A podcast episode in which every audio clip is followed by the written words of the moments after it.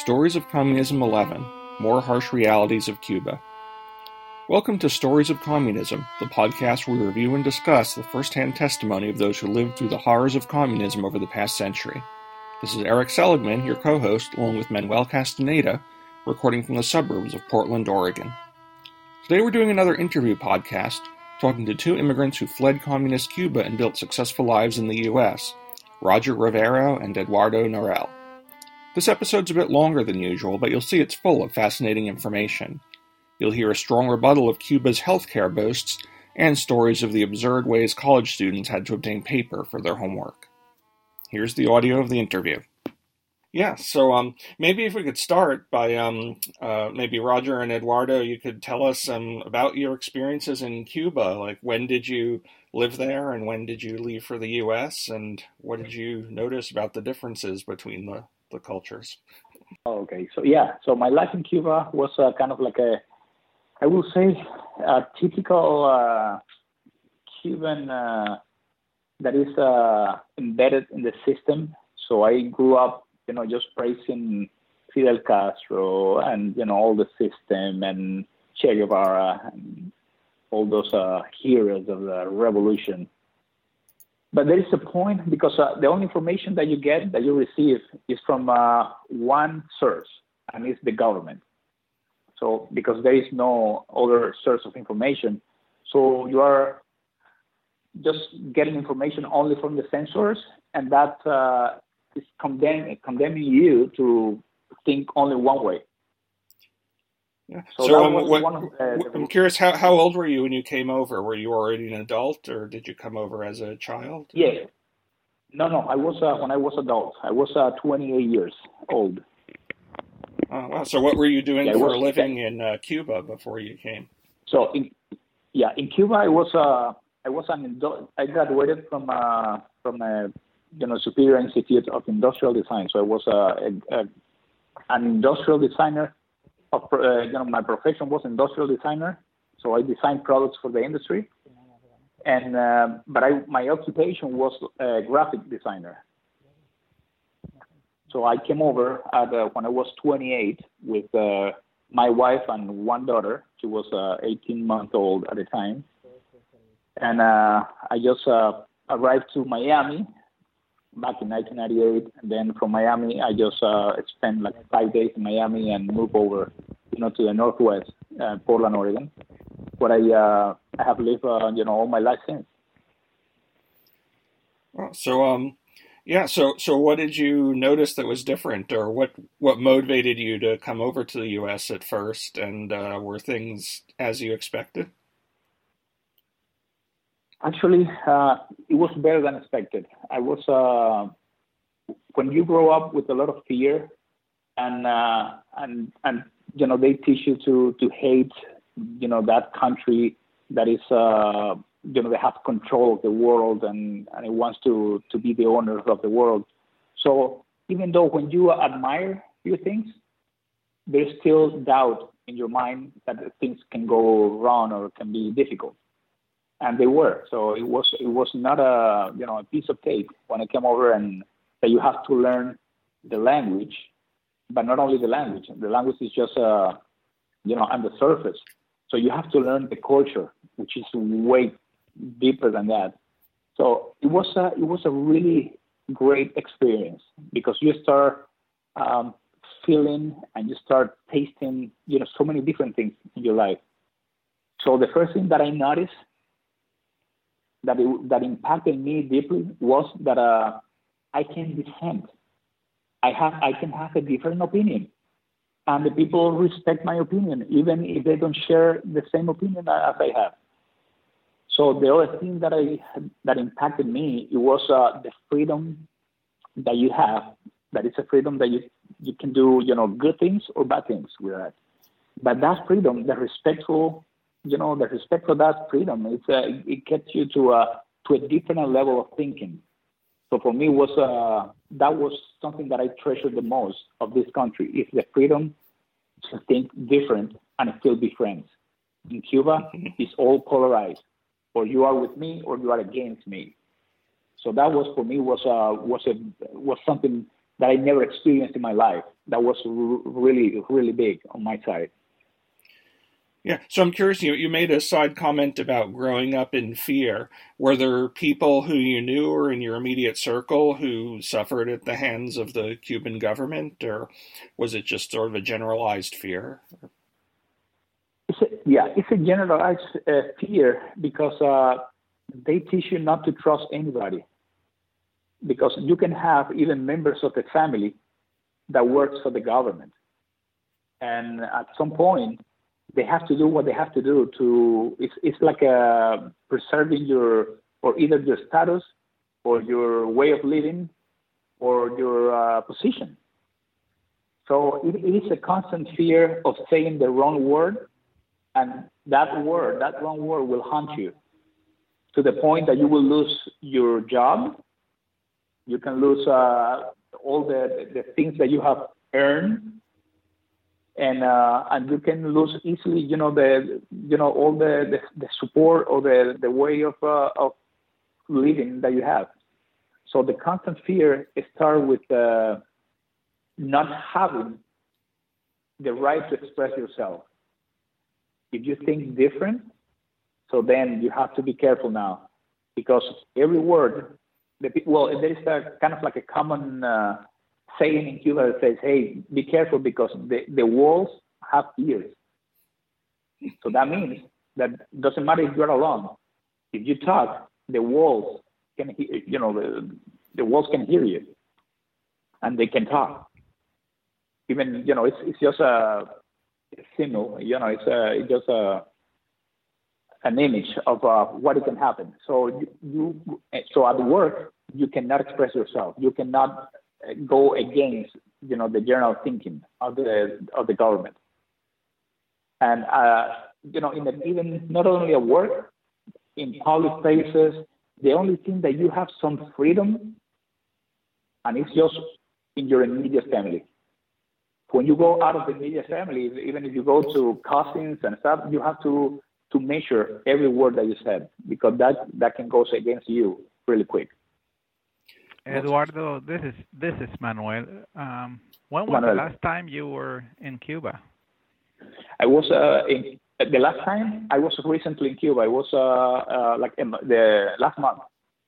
Oh, uh, and have you seen much change now from let's say when you were there leaving?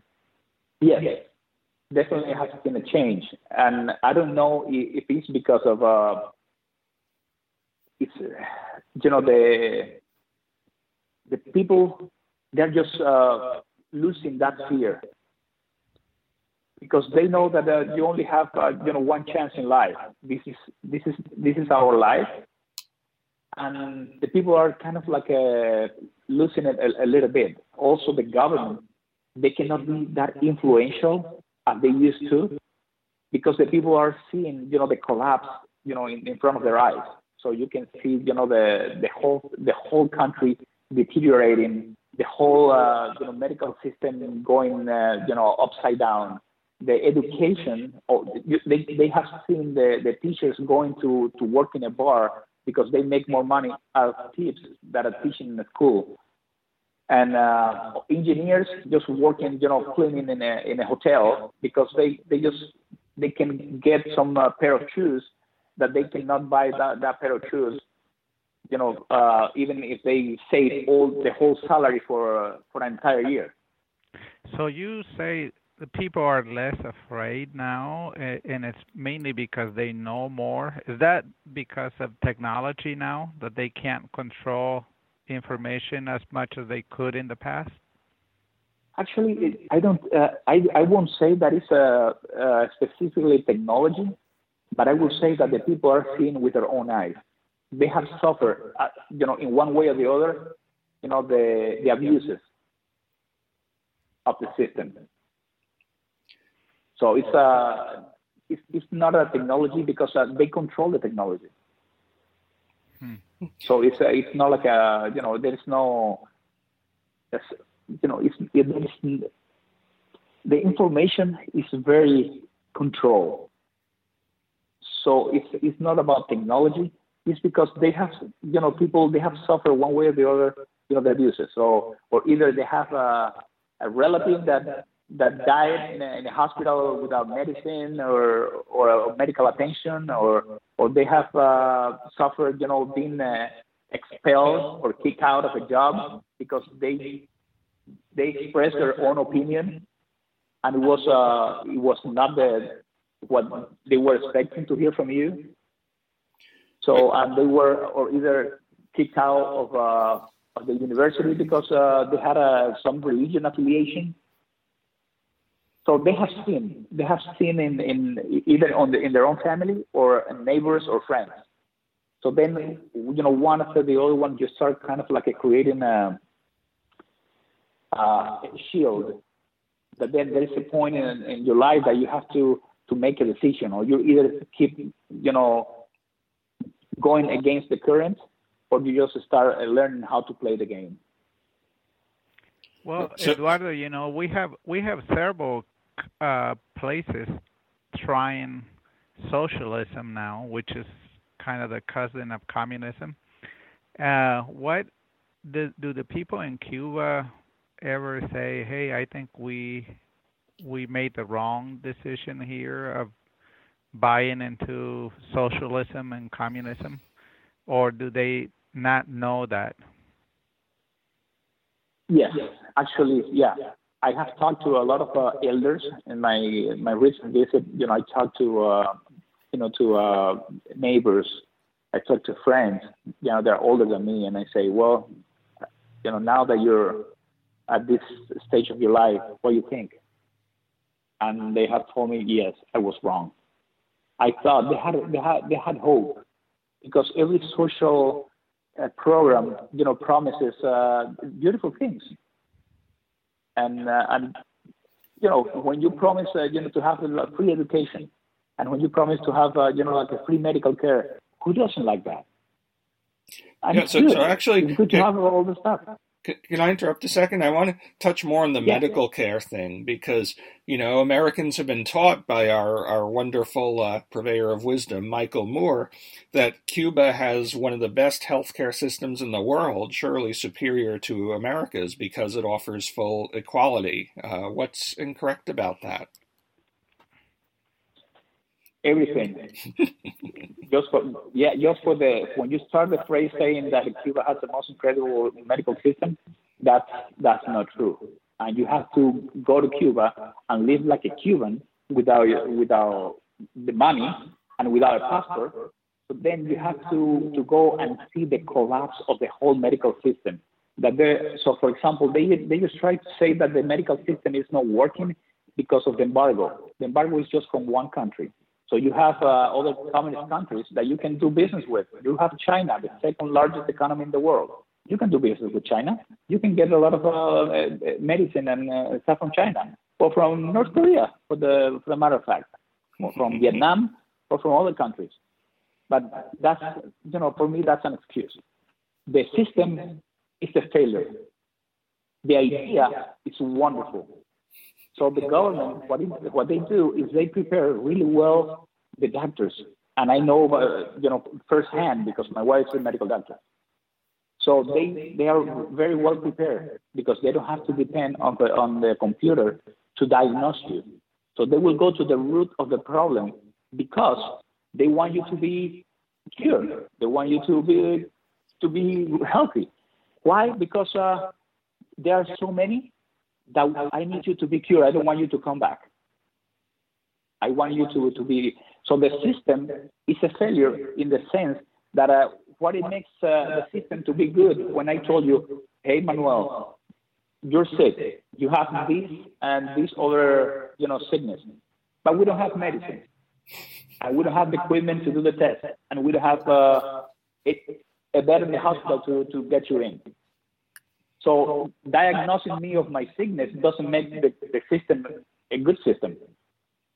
So then when you go to the hospital and you get the poor attention that you receive, so the, one day we will know the statistics of how many people died in the in Cuban hospitals. And um, they all, they all, you know, the, most of the people, is, uh, they not only die of, uh, of the, the sickness that they, they got into, they develop other other type of infections and stuff because of the pure health uh, system. Uh, yeah, and I've so heard a, a rumor that uh, uh, that if you go to a hospital in Cuba, you need to like bring your own clean sheets and toilet paper. Is that correct? Not only that, you have to bring now your own bucket to take a shower. Well, not a shower. You have to, to take a you know like a little cup and, and, and just put water on, on top of it. So you have to bring not only that. So you have to bring food too because the, the food, you know, the meals are, you know, the quality is so is so poor that is uh, so you need to to bring your own food to the to the hospital. And and also also not only your your bed sheets and stuff, but you have to bring you know everything. For example, you have to, sometimes they have to bring you know like a small share for the people that's gonna be uh, you know for the uh, for the companion that you will have on the, you know, watching, uh, you know, taking care of you while you're uh, at the hospital. Wow, that uh, I don't know. It doesn't sound as good as in the Michael Moore movie. Um. No, no, it's not. and then the long, the long wait, the long wait that you have to wait to be seen by, you know, uh, to or to be treated so if, if you are diagnosed with cancer, so there is a there is a long list of people waiting to be uh, seen and treated. So in the in that way, it goes your life too.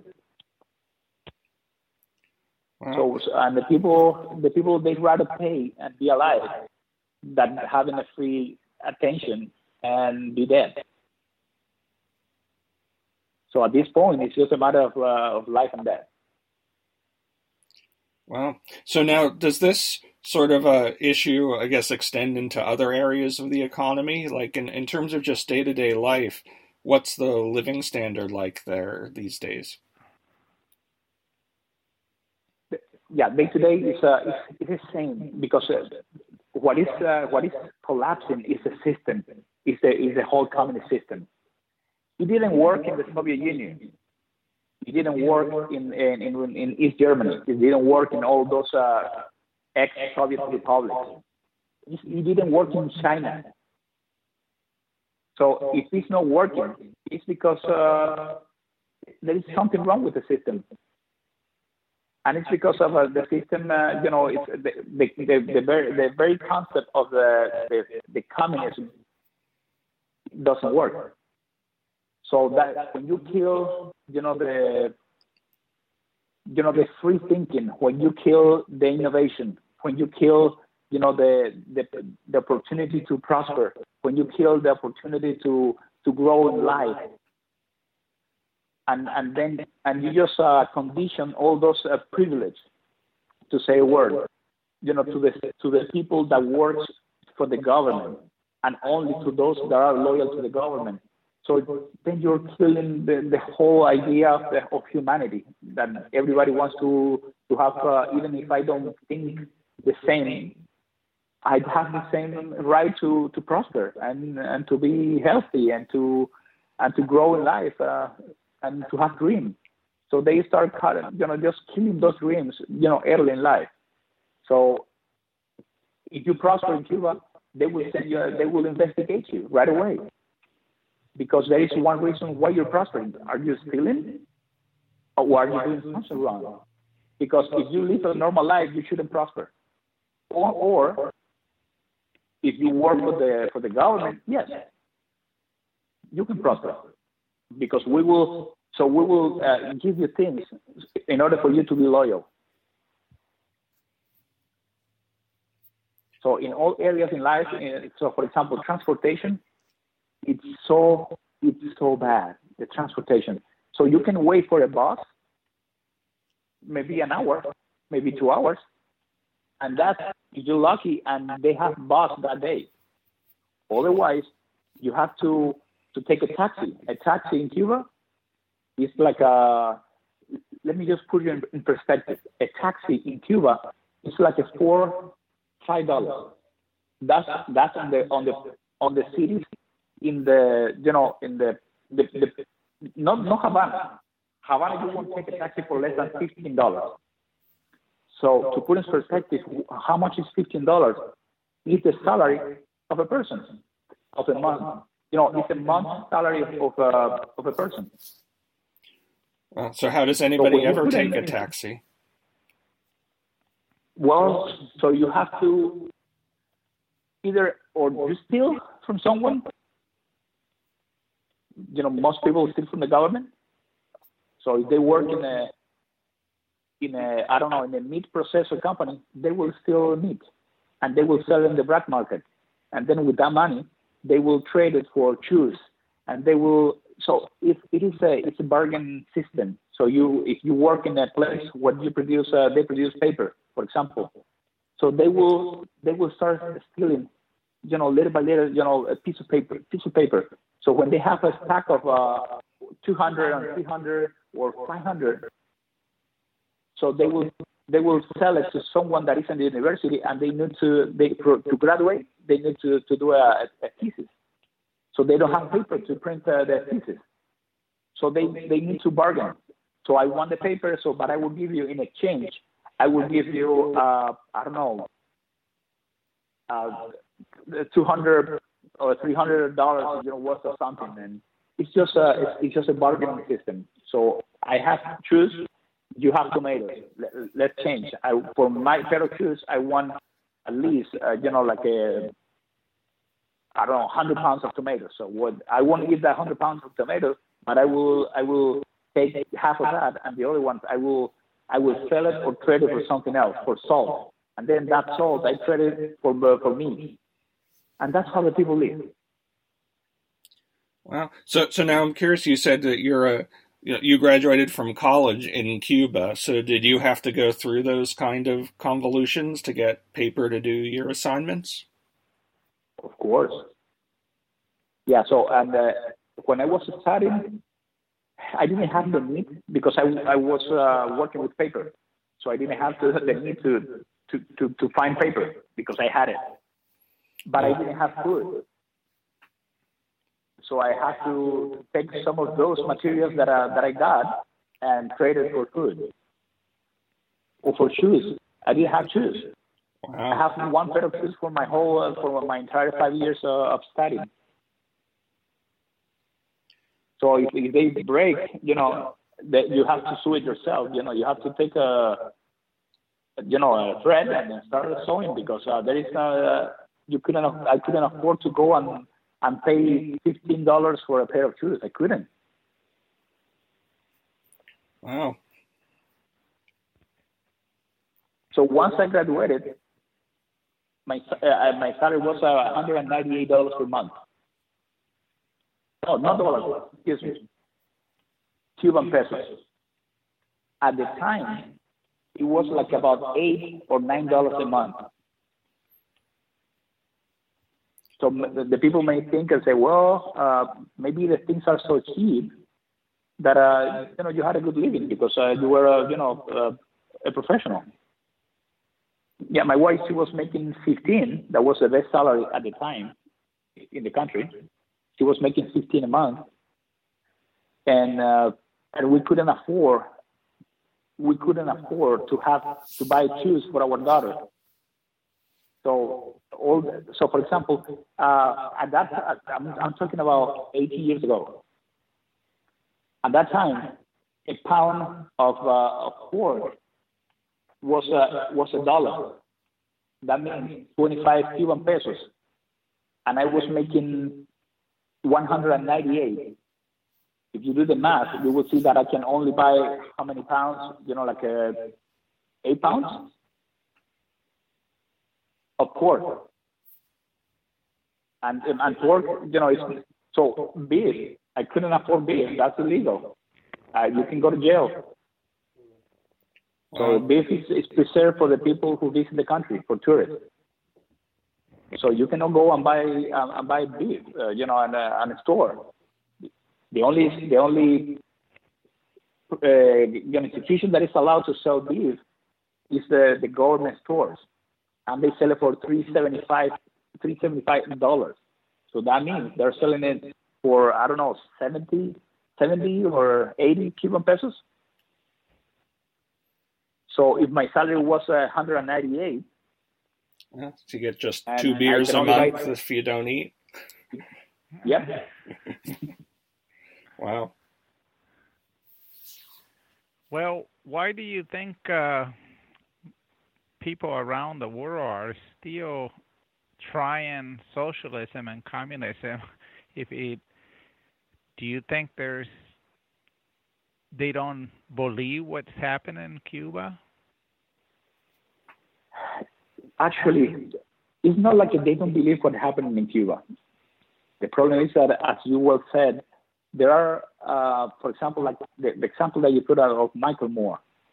That guy, he makes a documentary, and then the media in the United States just fall in love with that documentary. Why? Because that's how they would like to uh, institutionalize in here. So they fall in love with that idea and they try to sell it. So, for example, if the people, if you go to Cuba, and I will, I will challenge everybody that go to Cuba, try to get a, a video camera and try to film in a hospital, and see what happens. Go to, with a video camera and and try to, you know, to film the really the, the, the wrong things that you have in front of your eyes. Try to do it, and let's see what happens. Why? Because the government it controls what information goes out of the country. If it goes out of the country, and you know they look really bad, and they need to to sell you know like a really good image to the world. So that so that's why it's all about control. It's all about control. So if you are in control, so you don't want the people to know you know your your bad secrets. So they don't. And Cuba, it's it's an island. So it's you either go in a boat or in a plane. They are both extremely controlled. And the idea of, uh, of, of, of, the people around the world, they found, of course, everybody would like to have, you know, free education and free medical care. But when you think on free education and free medical care, there is a, a lot of money involved in that. So, or you either tax me, you know, like a, like in Cuba, you know, if if, if you have a, a doctor making, let's say, let's let's just be uh, generous and let's give them, you know, like fifty dollars per month. That's being very generous.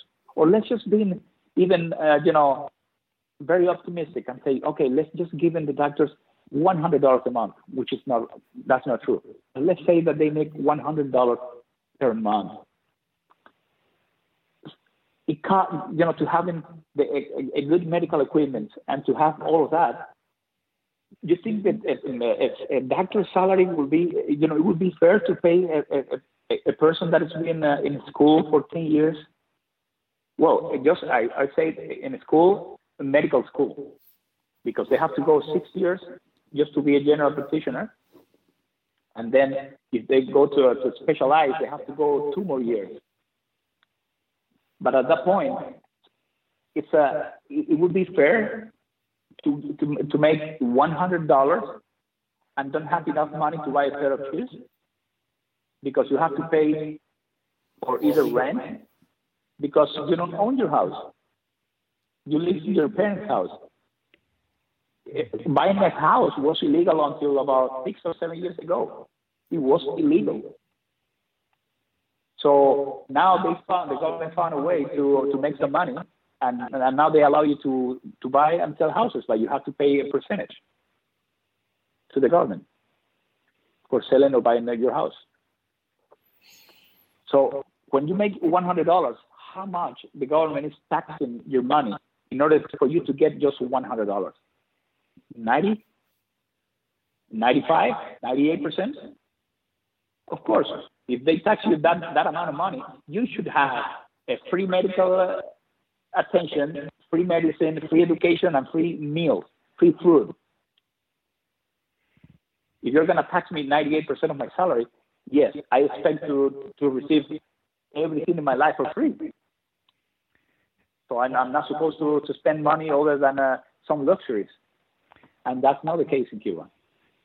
Well, Eduardo, before we end the interview, I would like to know from you um, what do you think is going to happen? We see big changes happening in North Korea, for example. What about Cuba? What about Venezuela? What's going to happen, especially in Cuba, since you know more about Cuba? Yeah, Cuba uh, it's going to happen kind of like a, this. That's my personal opinion.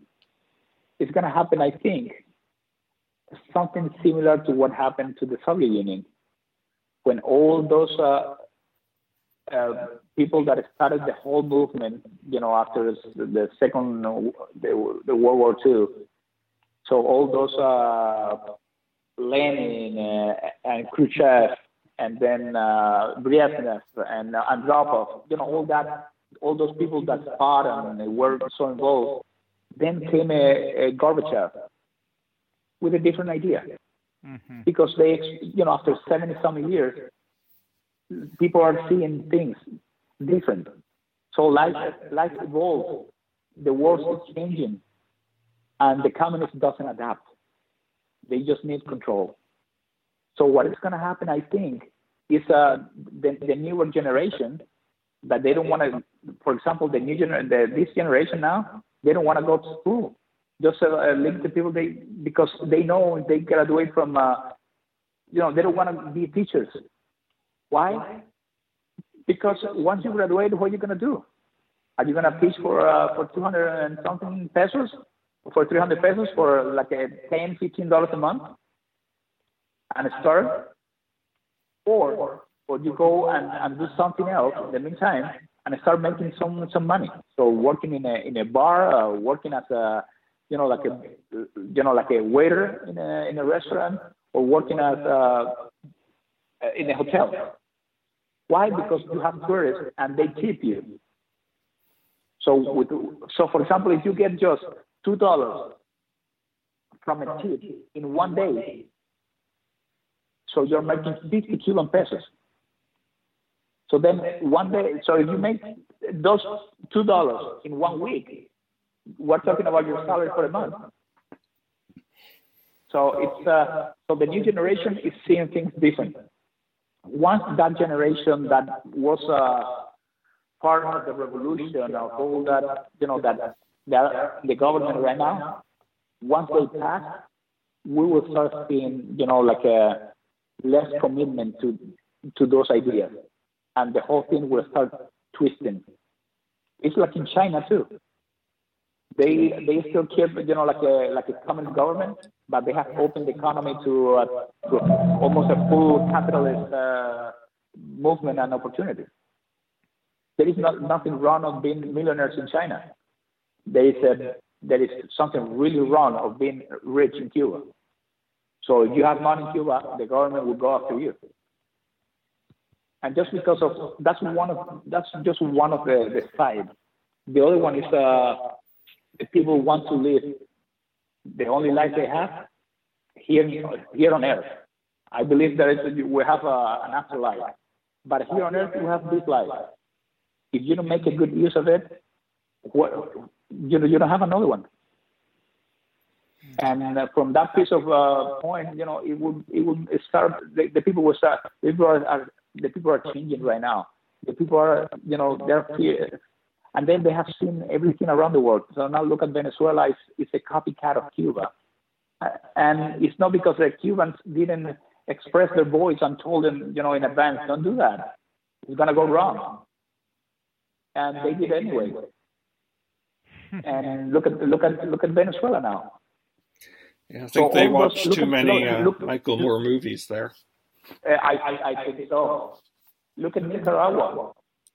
Look at all the, those uh, countries that uh, embrace the, the communism, and and you see the economy so it's a failure, and the whole system is a failure because it's unsustainable. So in Cuba, you, we will see changes in the next, uh, I would say, five ten years. Things are losing a little bit because they cannot keep that control anymore. They can't. People are, are not the same the world is changing. And, and now, in order for them to to produce. Cuba needs to produce. They don't produce. They, they was uh, subsidized for the Soviet Union for for for good uh, 50 years almost,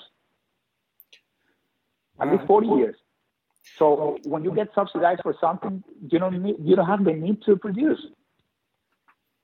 So now Cuba needs to start producing. Cuba was uh, the economy number 26 in the world back in 1959.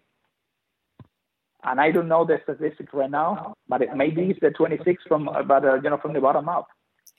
Yeah, and that's a that's a good point you make about where Cuba was before communism, because you know the complaint a lot of people say is you know oh well yeah Castro was bad, but he had to come in because Cuba was such a horrible place, and you know what they never point out is that Cuba was, you know, succeeding and rising in, in the economic world until communism came in and reversed its course. Yeah, and, and you know, and we, we cannot be blind to some injustices that the you know the government at the time, you know, was uh, performing in, in, in the country, but economically, you cannot say that uh, it, it was a failure Cuba was prospering every day. So, for example, uh, if, let, let, me just uh, out of my, my parents. So they said you can go to a store and, and buy a, a pair of shoes for two dollars. And I say, okay, so that was your entire salary for a month. I say, no, you can make two dollars in a day.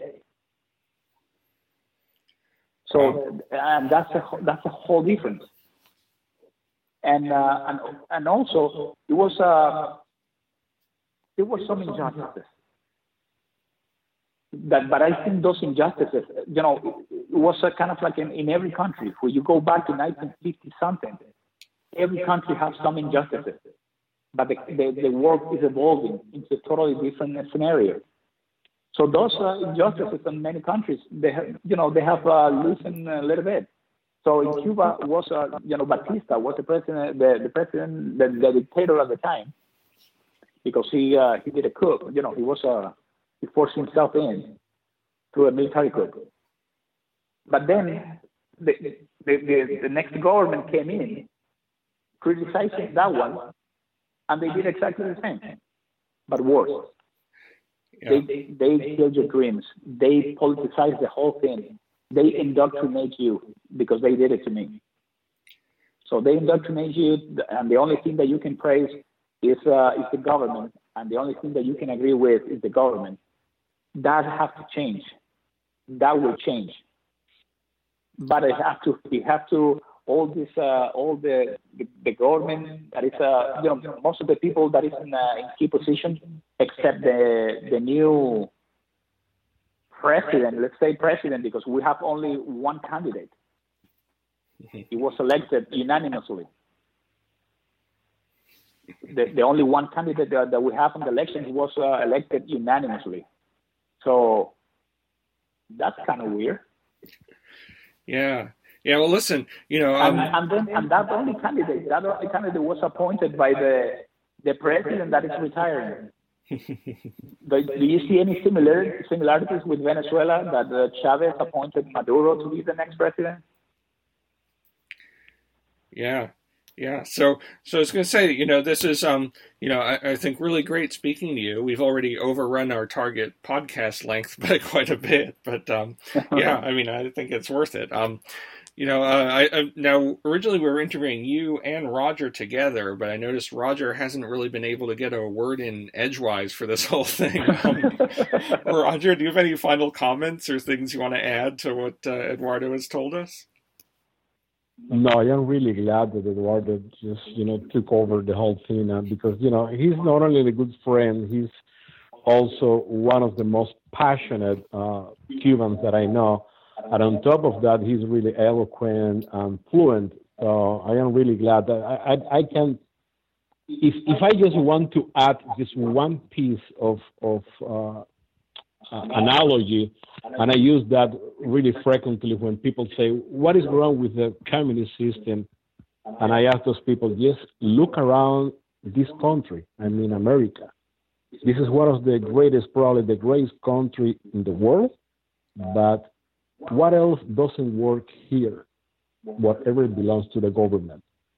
TriMet, Amtrak, VA, Social Security, Postal Service, whatever the government put their hands on is a failure. Same thing in the communist. The only the only difference is that the government under the communist system owns everything. That's it. well, that's a good point. Yeah. So, well, well, well, thanks a lot. I mean, this was a great conversation. Um, I hope you guys will um, listen to our podcast and our other episodes, not just the ones that you're in, and um, maybe send us additional comments when you have them. Um, and um, I'd love to let maybe me, let me have tell a follow up something, interview. Eric. Um, yeah. Let me tell you something. You're really lucky that this uh, podcast and conversation was uh, in English because if we do this in Spanish, it will run for about five to six hours. I think that was a really great interview. Please email us your comments as well. We'll be sure to check in with Roger and Eduardo some more as we continue to see changes in Cuba's government and culture in this post Castro era. And this concludes your story of communism for today.